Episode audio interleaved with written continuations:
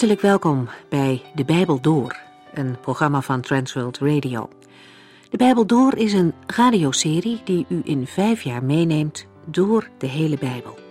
Van Genesis 1 tot Openbaring 22.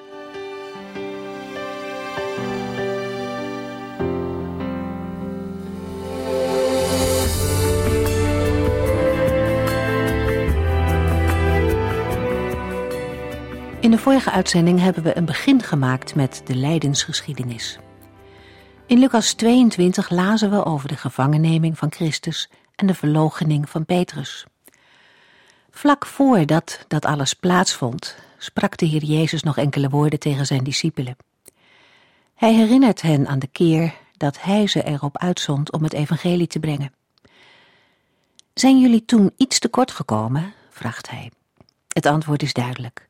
Precies zoals de Heer beloofd had, ontbrak het hen aan niets. En nu komt het moment dichtbij dat de discipelen de wereld in zullen gaan als getuigen van de dood en opstanding van Christus. Dat zal een hele andere situatie worden. En Jezus zegt hen nu: Neem dan wel een beurs en reistas mee en koop een zwaard. Hij zegt hiermee dat de discipelen lijden staat te wachten en dat ze niet overal op gastvrijheid kunnen rekenen. Het zwaard is symbolisch. Het is nooit de bedoeling geweest dat het evangelie met de dreiging van het zwaard moet worden gebracht. Dat blijkt ook uit andere Bijbelgedeelten. De boodschap is: wees voorbereid op een slechte behandeling van mensen. En opnieuw voegt de Heer Jezus eraan toe dat hij zelf zal lijden. En dus moeten zijn volgelingen niet verwachten dat het voor hen makkelijker zal gaan. Na deze woorden over het lijden dat nu elk moment kan beginnen, gaat Jezus met de discipelen naar de Olijfberg. Het is nodig om te bidden. Hij vraagt de discipelen mee, ook om te bidden, en knielt zelf ietsje verderop om te vragen of er een andere weg mogelijk is.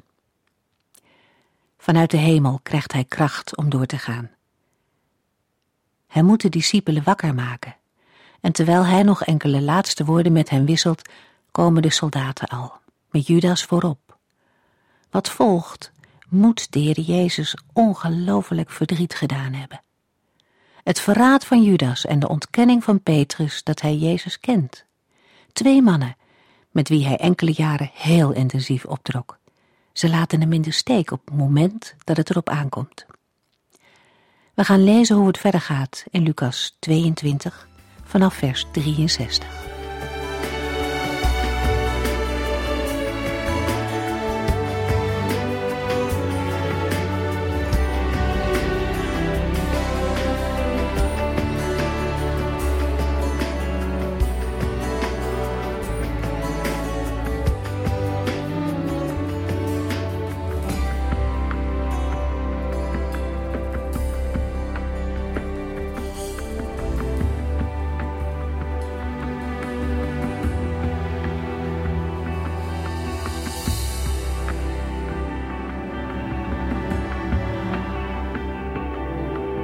De geschiedenis in Lucas 22 richt zich, na de verloochening van Petrus, nu weer op de Heer Jezus, die door de soldaten die hem vasthielden werd bespot. Waarschijnlijk waren deze soldaten leden van de tempelpolitie en dienaren van de overpriesters en geen Romeinse soldaten. Ze wisten dat Jezus door het volk een profeet werd genoemd. In Lucas 23 zijn het soldaten die Jezus bespotten. De Heer Jezus, die geboeid was, werd door hen geslagen. Lucas 22, vers 63 tot en met 65. De soldaten die Jezus moesten bewaken, begonnen een gemeen spel met hem te spelen. Zij blinddoekten hem, sloegen hem met hun vuisten en zeiden spottend: Wel, profeet, zeg eens, wie heeft u geslagen? Zij beledigden hem op de meest grove manier. De voornaamste priesters en oudsten hadden Jezus naar het huis van Annas, de hoge priester, gebracht. Het was onwettig om Jezus vast te houden zonder aanklacht. Daarom waren ze bezig een aanklacht op te stellen in een vergadering van het Sanhedrin. Ze hebben Jezus gearresteerd voordat ze een plan hadden. Het is opvallend dat de Joodse leiders eigenlijk niet van plan waren hem zo snel op te pakken.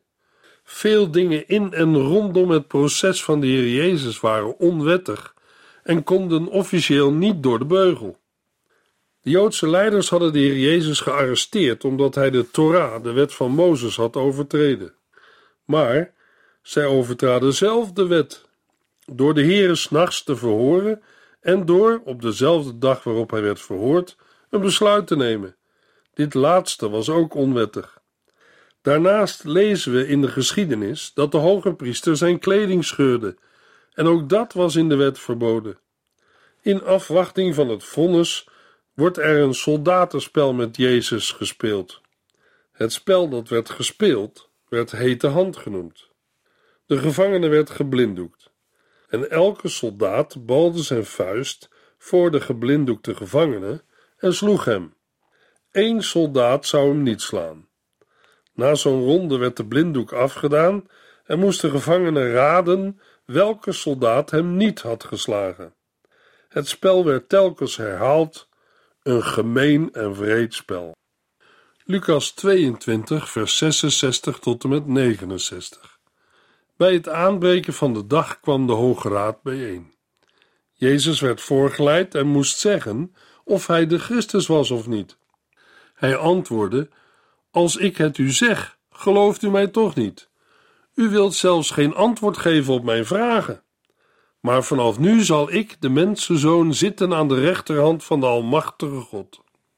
Het was de ochtend van de vijftiende Nissan, ofwel van het Joodse paasfeest. Deze begon met zonsondergang op de avond ervoor. Eerst was er s'nachts een vergadering bij Annas geweest. Daarna volgde een vergadering van de Hoge Raad, die eindigde in de morgen. Jezus wordt voorgeleid in de ruimte waar de Hoge Raad vergaderd is. Lucas geeft het verhoor korter weer dan de andere evangelisten. Die schrijven over de getuigen die erbij worden geroepen. Lucas beperkt zich tot de kernvraag die Jezus wordt gesteld: Bent u de Messias? De Heere geeft aan dat hij een aantal vragen heeft gesteld waar de Joodse leiders nog steeds geen antwoord op hebben gegeven. Daarbij komt nog dat ze hem toch niet geloven. Dan geeft de heiland antwoord met Psalm 110, vers 1. Kom naast mij zitten aan mijn rechterhand, totdat ik uw vijanden aan u onderworpen heb. Iedere Joodse rabbi weet dat het in Psalm 110 over de Messias gaat. Nu staat hij voor de Hoge Raad, of het Sanhedrin. Maar er komt een dag, dan staat de Hoge Raad voor hem, want hij is de koning der koningen en de Heere der heren. Lucas 22, vers 70. U bent dus de zoon van God, vroeg de Hoge Raad. Hij antwoordde: Nu u het zelf zegt, ja, dat ben ik. De Hoge Raad vraagt Jezus of uit zijn woorden geconcludeerd moet worden dat hij de zoon van God is. Lucas 22, vers 71. Waarom zouden wij nu nog getuigen bijhalen? schreeuwden ze. We hebben het uit zijn eigen mond gehoord. De leden van de Hoge Raad zochten naar een aanklacht waardoor Jezus schuldig verklaard zou kunnen worden. Nu hij zelf gezegd heeft de zoon van God te zijn, heeft hij huns inziens het oordeel over zichzelf uitgesproken. Getuigen van buiten zijn niet meer nodig. De Hoge Raad heeft het uit zijn eigen mond gehoord dat hij zich de zoon van God noemt. Dat is godslastering, want wie zich als mens zo noemt, tast de eer van de Heere God aan. Het is godslastering om zich de macht en de heerlijkheid, die alleen de Heere God toekomt, toe te eigenen. En een godslasteraar verdient de doodstraf. Opvallend dat we zullen zien dat dit niet de aanklacht is die de Hoge Raad bij de Romeinse rechtbank deponeert. Nee, toen werd de aanklacht veranderd. Lucas 23, vers 1 en 2.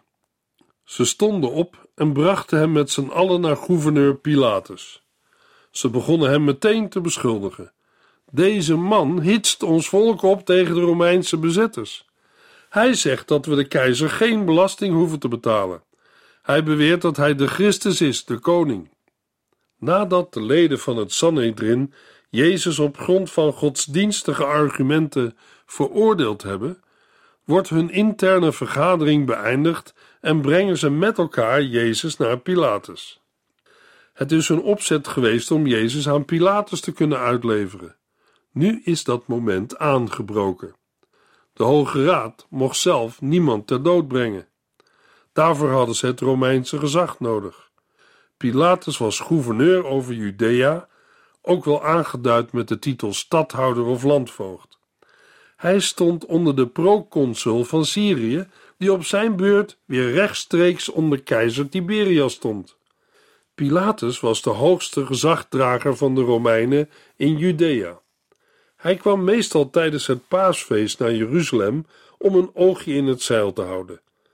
Omdat een inbreuk op de Joodse wet absoluut geen enkel gewicht zou hebben bij een Romein, beschuldigden zij de Heer Jezus van verraad, wat volslagen absurd was. Lucas 23, vers 3. Pilatus vroeg hem: Bent u de koning van de Joden? En Jezus antwoordde: U zegt het. De laatste beschuldiging uit het slot van vers 2 is voor Pilatus de belangrijkste. Als Jezus van zichzelf zou zeggen dat hij de koning van de Joden is, zou dat inderdaad rebellie tegen de keizer betekenen. Pilatus vraagt Jezus ernaar. Het antwoord van Jezus is niet direct bevestigend. Met het u zegt het ligt de verantwoording van de conclusie bij Pilatus. Uit Johannes 18 weten we dat het gesprek tussen Pilatus en Jezus langer heeft geduurd dan de paar woorden die Lucas doorgeeft.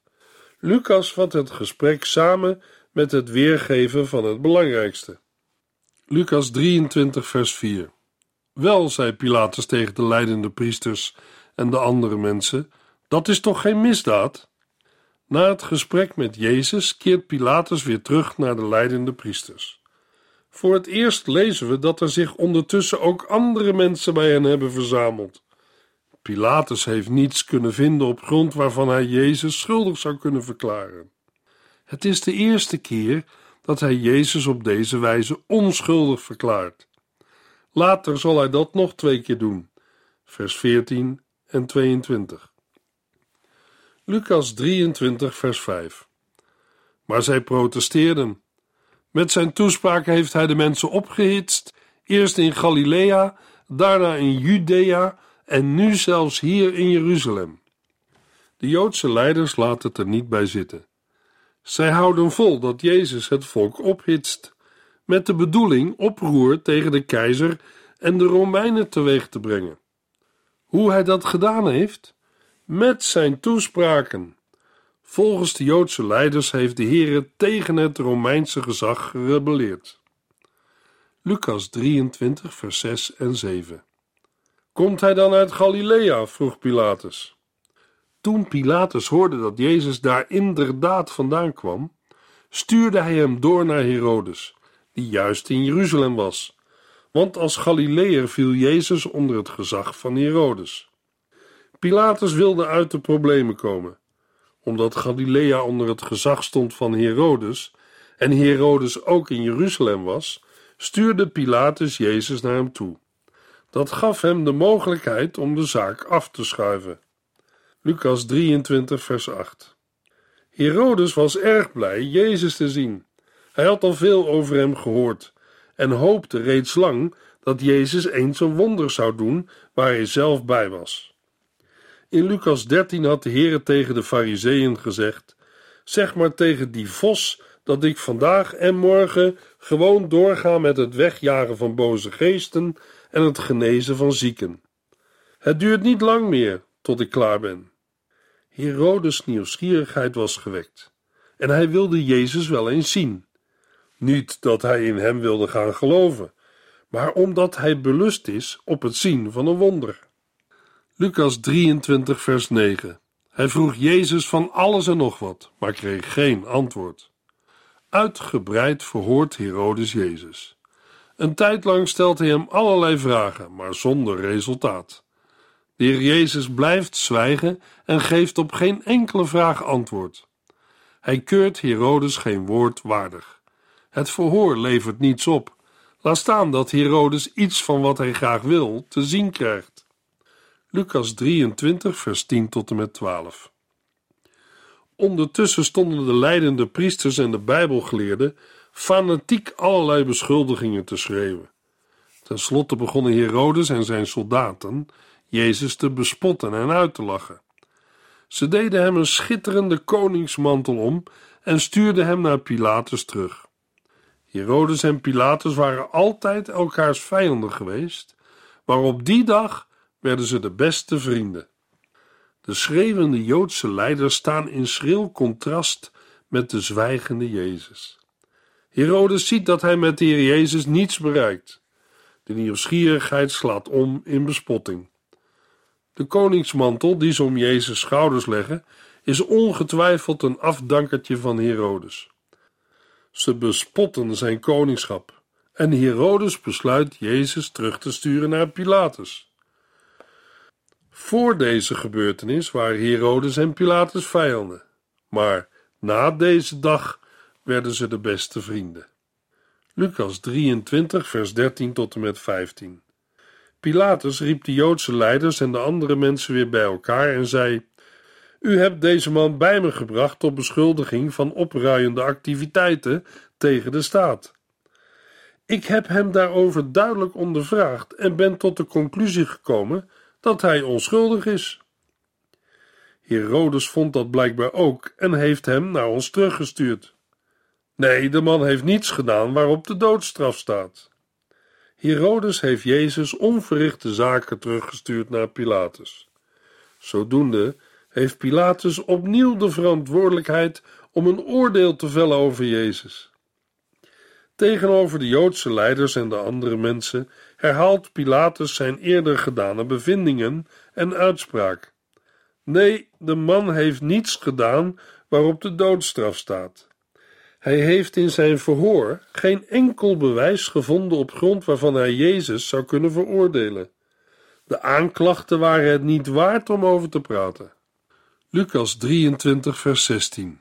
Ik zal hem zweepslagen laten geven en daarna in vrijheid stellen. Hij wil hem loslaten, maar eerst nog geeselen. Ja, maar dat kan toch niet? Als Jezus onschuldig is, moet hij worden vrijgelaten. Hem laten geeselen en dan loslaten is een compromis. Lucas 23, vers 17 tot en met 26.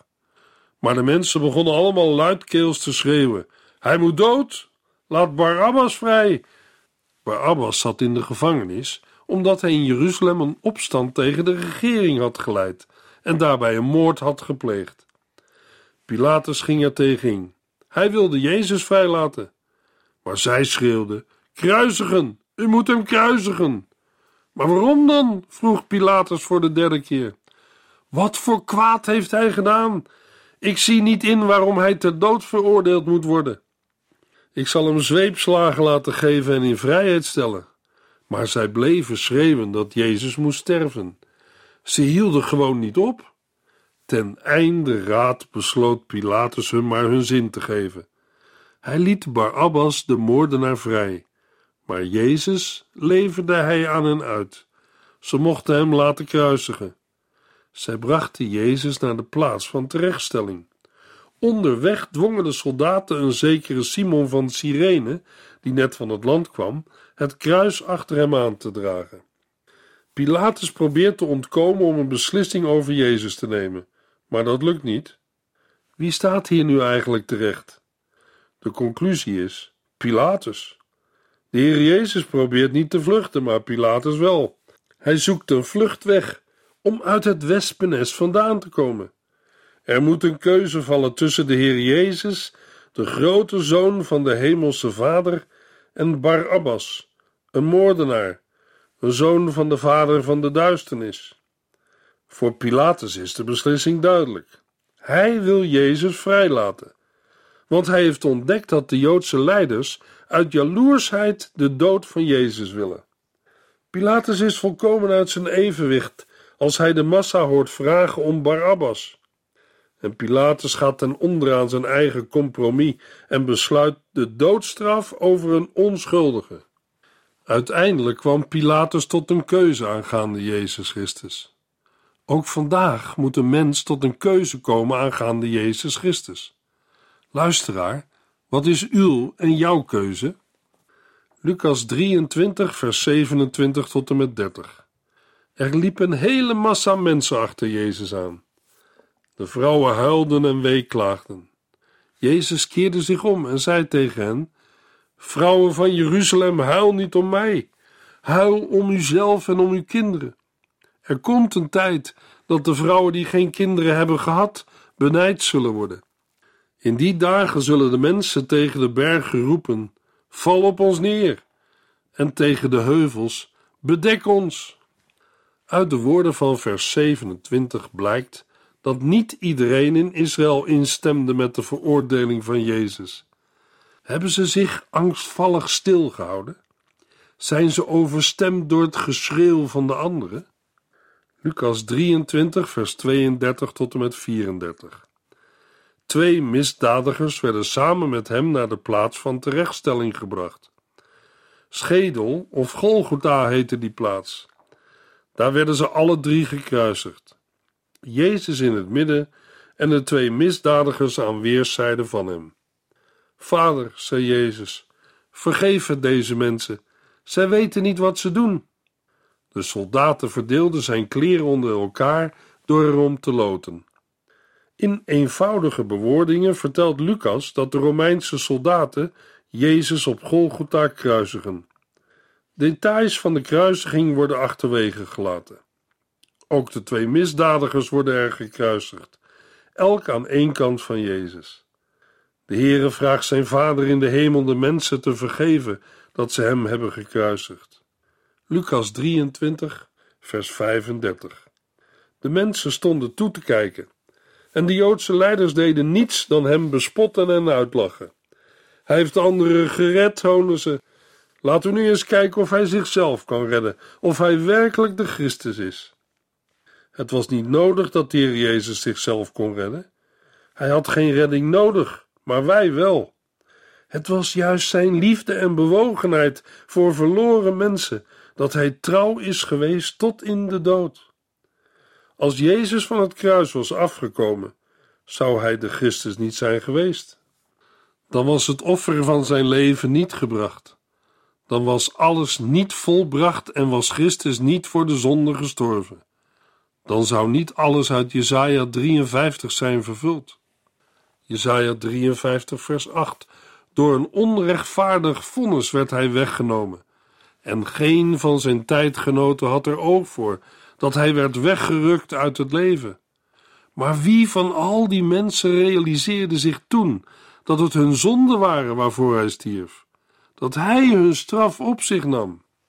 Hij is voor ons gestorven als een verzoening voor al onze zonden.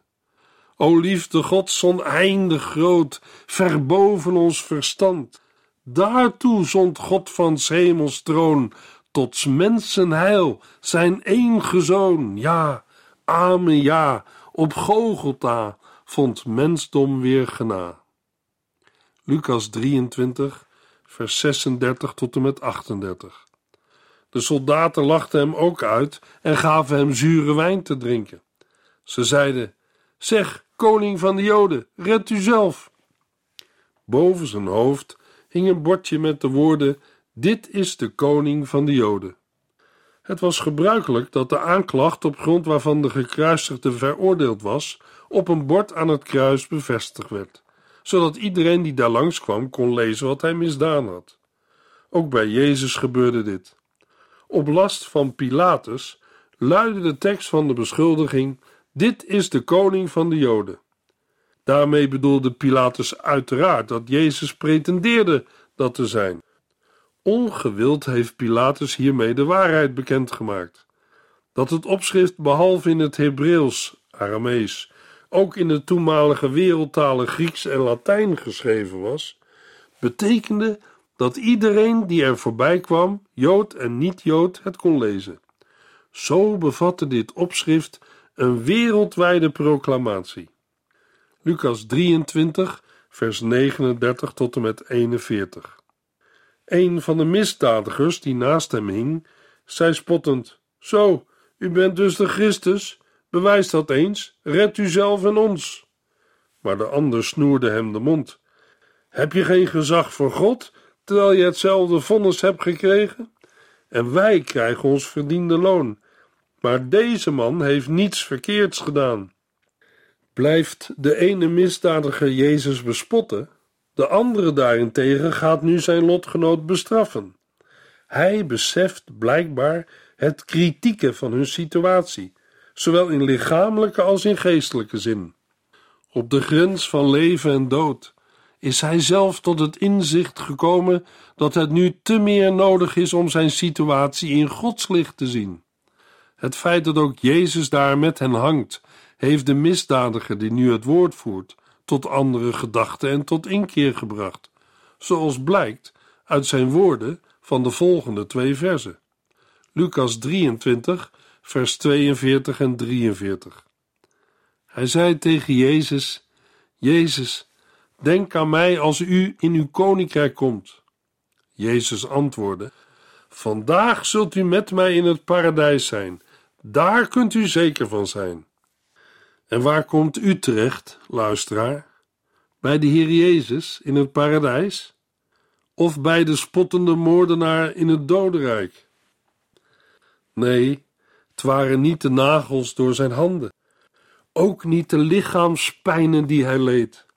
Het was niet de kruisiging op zich, de schande.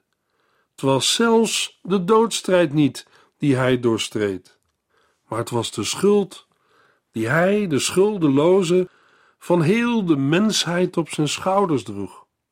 Die zondelast, de werken van de boze, dat was de dodelijke angst die hem versloeg.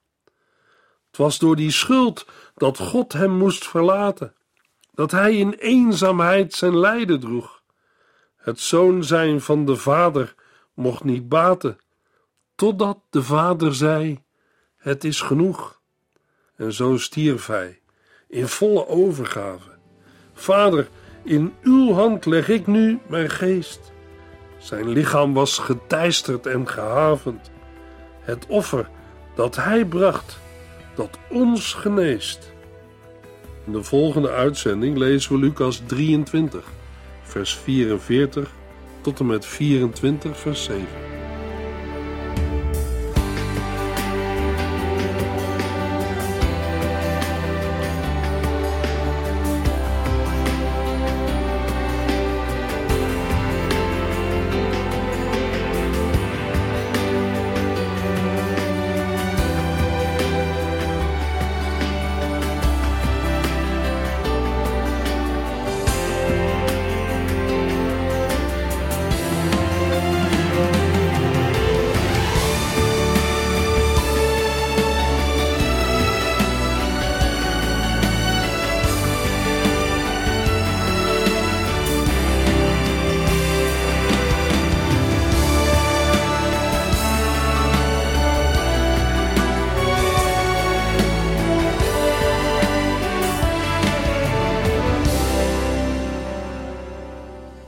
Geluisterd naar De Bijbel Door. In het Nederlands vertaald en bewerkt door Transworld Radio. Een programma waarin we in vijf jaar tijd de hele Bijbel doorgaan. Als u wilt reageren op deze uitzending of u heeft vragen, dan kunt u contact met ons opnemen. Tijdens kantooruren kunt u bellen op 0342 47 8432. 0342 47 8432. 32. Ook kunt u een e-mail sturen naar de Bijbel door transworldradio.nl en natuurlijk kunt u ook via de post ons bereiken. TWR, postbus 371, postcode 3770, AJ in Barneveld. Dit programma werd gepresenteerd door Cor Weda en Ike André. Techniek was in handen van Odin van Woerdekom. En wij allemaal bedanken u voor het luisteren. Graag tot de volgende keer.